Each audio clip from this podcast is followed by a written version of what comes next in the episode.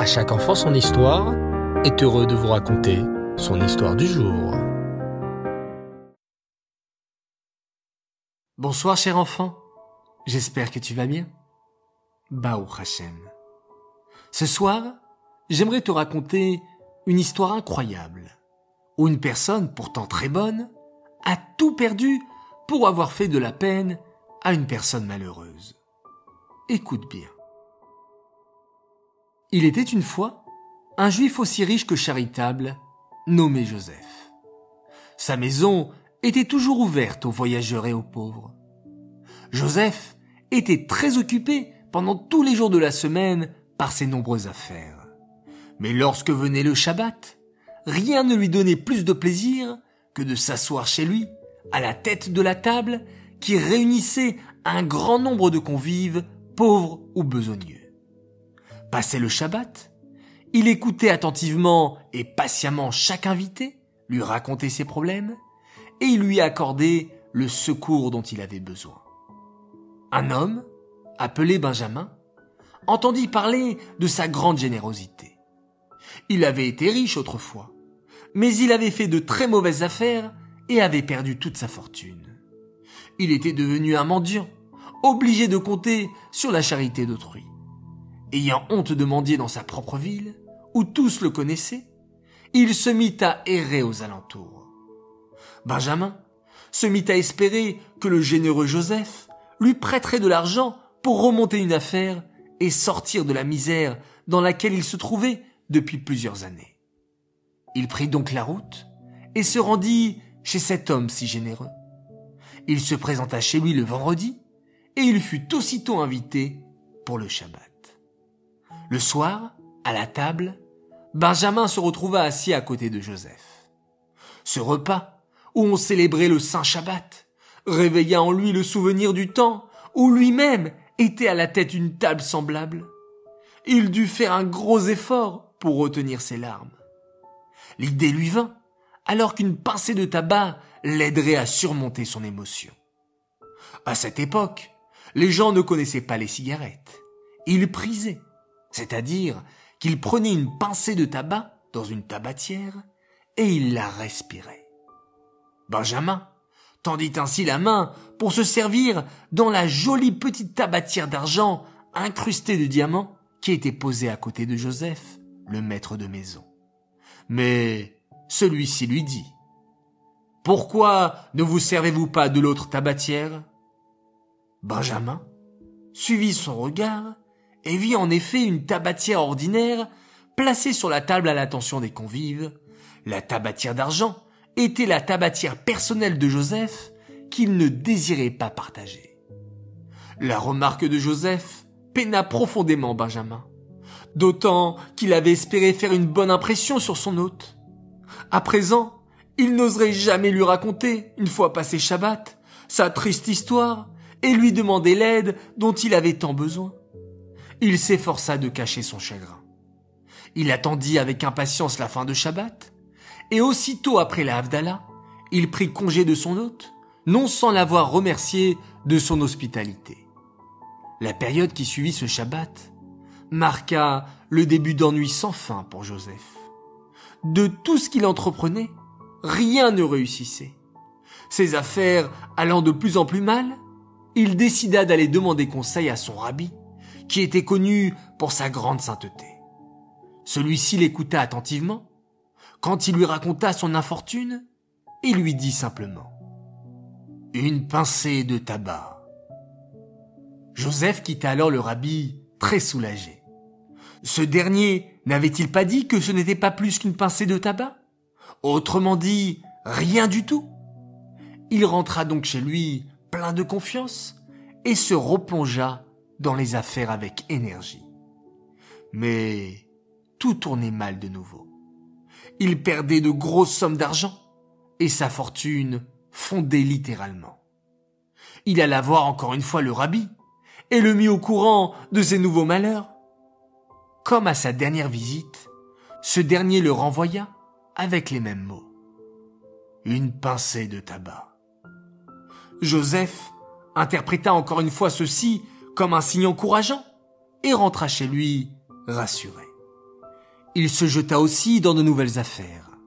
Mais, à son grand désespoir, elles se soldèrent les unes après les autres par un désastre. Désespéré, il retourna une troisième fois chez son rabbi. La même scène se reproduisit. Mais quand le saint homme redit les mêmes mots, Joseph, n'en pouvant plus, éclata et s'écria. Mais rabbi, ce n'est pas qu'une pincée de tabac. J'ai perdu toute ma fortune. Je suis maintenant un homme complètement ruiné. Le rabbi lui répondit. Tu ne m'as pas compris, mon ami. Je voulais te dire que la cause de tous tes malheurs est une pincée de tabac. La lumière se fit alors dans l'esprit de Joseph. Il se souvint de cette nuit de Shabbat, du pauvre à côté de lui, qui avait voulu prendre une pincée de tabac dans sa tabatière personnelle en argent, et de la rudesse avec laquelle il en avait empêché. Il réalisait alors combien son comportement avait été offensant pour le pauvre invité, et combien il avait ajouté à ses peines. Des larmes de remords lui vinrent aux yeux. Il demanda alors à son rabbi, Rabbi, que dois-je faire? J'ai offensé cet homme, et j'en ai bien du regret. Maintenant, je suis sur le point de devenir moi-même un pauvre. De grâce, Rabbi, aidez-moi. Le rabbi lui répondit alors. Joseph, laisse-moi te présenter la situation. Lorsque tu as publiquement offensé ce pauvre homme, il a été décrété là-haut que toute ta fortune lui serait donnée. Cet inconnu est maintenant aussi riche que tu l'as été. Aussi longtemps qu'il fera du bien avec la fortune qui lui a été confiée, elle ne pourra pas lui être enlevée. Ce n'est que s'il t'offense qu'il perdrait sa fortune et celle-ci te reviendrait. Le cœur brisé, Joseph quitta le rabbi et rentra chez lui. Il vendit sa tabatière d'argent, incrustée de diamants, le dernier objet précieux qu'il possédait encore, et il partit sur les routes à la recherche de cet homme devenu riche, entre les mains duquel Hachem avait mis toute sa fortune. Il erra ainsi longtemps, de ville en ville, de village en village. Ses vêtements et ses chaussures s'usèrent. Le jour vint où il fut obligé de mendier pour subvenir à ses besoins. Enfin, Joseph arriva un vendredi dans une ville où vivait un juif fort riche, dont la bonté était proverbiale. Joseph se rendit chez lui et demanda à être invité pour le Shabbat. C'était maintenant à son tour de s'asseoir à une table richement servie et de s'attrister de son sort. Le visage de son hôte lui était vaguement familier. Peut-être était-il l'homme qu'il cherchait. Dans cette éventualité, il décida d'éprouver sa patience. Il se fit exigeant, désagréable. Rien ne trouvait grâce à ses yeux. Il se plaignit que le potage était trop salé, le poisson pas assez frais, mais chaque fois, l'autre répondait avec beaucoup de douceur, sans montrer jamais ni colère, ni même impatience. Joseph ne perdit pas espoir. Ayant appris que la fille du maître de maison devait bientôt se marier, il demeura chez lui bien au-delà du Shabbat, imposant ainsi sa présence. À ce mariage, tous les pauvres de la ville furent invités, et bien entendu Joseph. Ce jour-là, le père de la mariée se dépensa sans compter. Il s'occupait de chacun, qu'il fût riche ou pauvre. Il alla jusqu'à aider les serviteurs qui étaient débordés. Une fois qu'il portait un plateau chargé de rafraîchissement, Joseph vint vers lui et lui demanda une pincée de tabac.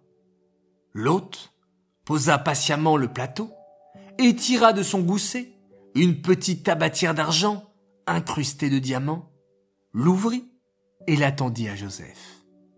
Celui-ci la reconnut aussitôt. Son émotion fut si forte qu'il tomba sans connaissance. Lorsqu'il revint à lui, il se trouva couché dans un lit confortable. Son hôte, inquiet, était penché sur lui. Alors, ses yeux se remplirent de larmes. Incapable de se retenir, il lui conta toute son histoire. Benjamin, car c'était bien lui, fit de son mieux pour le réconforter. Il l'assura qu'il ne l'abandonnerait pas. Il l'habilla de neuf, lui acheta des chaussures et le fit raccompagner chez lui en voiture, après lui avoir donné une grosse somme d'argent pour repartir sur une base solide. Plein de gratitude, Joseph quitta son nouvel ami et rentra chez lui, chargé de cadeaux pour sa femme et ses enfants. Il reprit alors courageusement ses activités, et Benjamin continua à le soutenir autant que possible. Mais il eut beau faire, tous ses efforts restèrent vains. Il semblerait que le malheureux Joseph était destiné à demeurer irrémédiablement pauvre. Benjamin le fit alors venir, lui et toute sa famille auprès de lui. Il l'installa à ses frais dans une maison et subvint à ses besoins pour le reste de ses jours. Cher enfant, n'est-ce pas une très belle histoire? Quelle leçon peut-on en tirer? Allez, je te laisse chercher. D'abord, il y a la très belle mitzvah d'avoir des invités chez soi Shabbat et de bien s'en occuper. Joseph et Benjamin ont été tous les deux presque parfaits pour cette mitzvah. Tous deux ont été très généreux et bienveillants avec les pauvres. Mais l'enseignement principal est la terrible conséquence d'une parole malheureuse qui a fait beaucoup de peine à un pauvre et l'a même bloqué pour demander de l'aide. Alors, prenons la décision de faire très attention à nos paroles pour ne pas peiner ni vexer personne. Bravo d'avance. Cette histoire est dédicacée pour le mérite et le Mazaltov d'un enfant extraordinaire. Il fête aujourd'hui ses 5 ans, il s'appelle Avielman et Samuel, Shana et Nathan, ainsi que maman et papa, tenaient à te souhaiter un très grand Mazaltov pour ton anniversaire, que tu continues à être un bon petit sadique, on t'aime très très fort. J'aimerais faire mes trois coucous du soir. Alors premier coucou et un très très grand bravo à une princesse qui s'appelle Perla Hana Bouskila pour ses progrès dans la tefila et pour tous les efforts qu'elle fait pour ne pas se disputer avec ses sœurs. Bravo à toi Perla Hana, tes parents sont très fiers de toi. Un gros bisou de la part de papa et maman. Deuxième coucou pour deux enfants merveilleux, Ruben et Talia Sexic. Bravo pour les devoirs et également vos belles téfilotes que vous faites tous les jours. Papa et maman sont très fiers de vous et bravo également de vous occuper aussi bien de votre petit frère préféré, Benny. On vous aime très très fort. Et enfin, mon troisième coucou pour une fille adorable. Elle nous vient de Fréjus et elle s'appelle Chayamushka Altabé. J'aimerais te dire coucou et surtout bravo. Parce que j'ai su que tu as lu parfaitement la Haggadah les deux soirs du CDR de Pessah. Alors j'aimerais te féliciter tes parents sont très fiers de toi et t'aiment très très fort. Et un coucou au passage à ton petit frère Menachem Mendel. Voilà les enfants, l'histoire, les dédicaces sont terminées. J'espère que tout cela vous a plu. Personnellement, ça a été un plaisir de partager ce moment avec vous.